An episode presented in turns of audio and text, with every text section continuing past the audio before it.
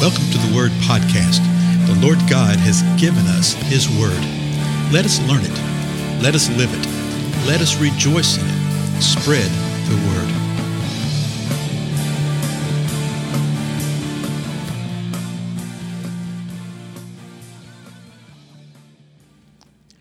Blessings, everybody. This is Dale. Thank you so much for joining with me today on the Word Podcast.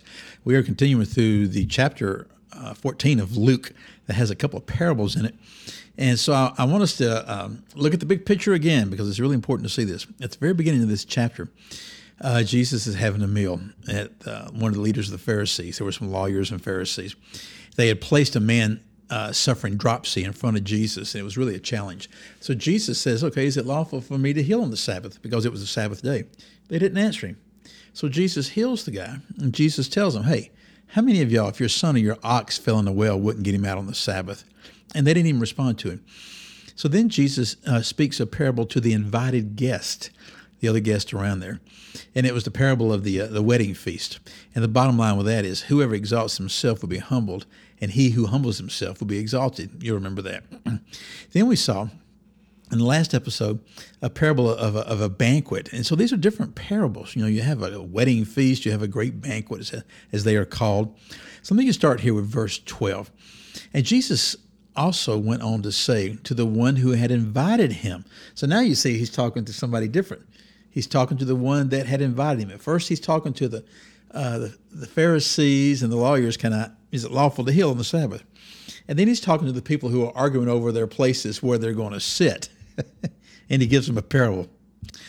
Now he's talking to the host, and he says this: When you give a luncheon or a dinner, do not invite your friends or the brothers or or your brothers or your relatives or rich neighbors. Otherwise, they may also invite you in return, and that will be your repayment. But when you give a reception, invite the poor, the crippled, the lame, the blind, and you will be blessed, since they do not have the means to repay you. For you will be repaid at the resurrection of the righteous. And we covered that in the previous episode. Now look at verse 15. When one of those who was reclining at the table with him heard this, he said to him, Blessed is everyone who will eat bread in the kingdom of God. Which seems to be an innocuous enough statement, you know, but we really don't know the intent or the heart or the uh, motivation or the tone or who it was. We know it was somebody of, of import because he's reclining at the table with Jesus. I'm thinking here that this might have been a little bit of a snarky statement. In other words, everybody knows that people who will eat bread in the kingdom of God are blessed. Everybody knows that. Well, why do I think it's that type of attitude, and why is that even important? Because mm-hmm. what Jesus speaks next, verse 16. But Jesus said to him, so now we see that Jesus is speaking to this man who was reclining at the table, who had just said, Blessed is everyone who will eat bread in the kingdom of God. So this is Jesus' response. And by seeing what Jesus says here, it gives us some insight, I think, into what the guy was saying and, what Jesus' purpose was. Listen to what he says here. A man was given a big dinner, and he invited many. And at the dinner hour, he sent his slave to say to those who had been invited, Come, for everything is ready now. But they all alike began to make excuses. The first one said to him, I have bought a piece of land and I need to go out and look at it. Please consider me excused. Another one said, I have bought five yoke of oxen and I'm going to try them out. Please consider me excused. Another one said, I have married a wife, and for that reason I cannot come. And the slave came back and reported this to his master. Then the head of the household became angry and said to his slave, Go out at once into the streets and lanes of the city and bring in here the poor and crippled and blind and lame. And the slave said, Master, what you commanded has been done, and still there is room. And the master said to the slave, Go out into the highway and along the hedges and compel them to come in, so that my house may be filled. For I tell you, none of these men who were invited shall taste of my dinner. so, what in the world is going on right here? What is Jesus saying? I think it comes back to what was being said by that uh, guy reclining, verse 15, and really the entirety of this chapter, this whole encounter right here. The one who said, Blessed is everyone who eats bread in the kingdom of God, was basically saying this Hey, all the Jews are going to be blessed. Every one of us is going to be in the kingdom of God. Everybody's going to be blessed. So, what's the big deal? And like, this is some great insight. You know, I think he was being snarky. I think he was being belittling the Jesus him. Yeah, blessed is everyone who eats bread in the kingdom of God. Because then the Lord comes along and tells them this story. And what you see is that people are going about life.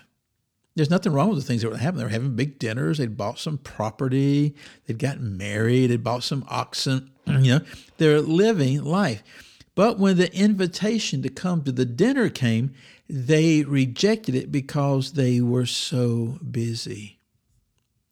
And these were the ones that were, uh, as Jesus describes them here, the, the men that had been invited. Okay? He's speaking of his people, of his Jewish people here. And he's saying, okay, then go out and bring in the poor, bring in the crippled, bring in the blind, bring in the lame. That ties back to what he had said to the, uh, the host. Okay? And the slave said, hey, we've done that, but there's still room. So they went out and they invited those folks. Those folks responded. The poor, the crippled, the blind, the lame. They responded, but there's still room. So the master says to the slave, Go into the highways and along the hedges and compel them. Compel them. And that really does have the idea of force them, okay? And necessitate them. Show them the necessity. Compel them. Force them to come that my house may be full. In the highways and the hedges, all through life. Go out and tell them to come. Then Jesus closes it with this. He says, Because I tell you, none of these men who were invited shall taste of my dinner. The ones that were invited, remember, they're invited, but they're too busy. He said, they're not going to taste the dinner. The ones that had not been invited initially, when they go back, the poor, crippled, blind, lame, they respond. But then there's apparently another group, other people that weren't quite sure, that weren't poor, crippled, blind, lame. You compel them to come in. I wonder if that's not the nations. You know, the nations. To realize, no, this is for you too. You can actually see that all the way back to Genesis 12 and Genesis 15. But the Lord was showing them just because you think that you're leaning back at the table right here and blessed is everyone who will eat bread in the kingdom of God, you think you're in the kingdom of God because of your heritage but it's not true. You haven't responded. You haven't accepted the dinner invitation. Well, again, my name is Dale, and I thank you so much for your time. I will see you in the next episode. Goodbye.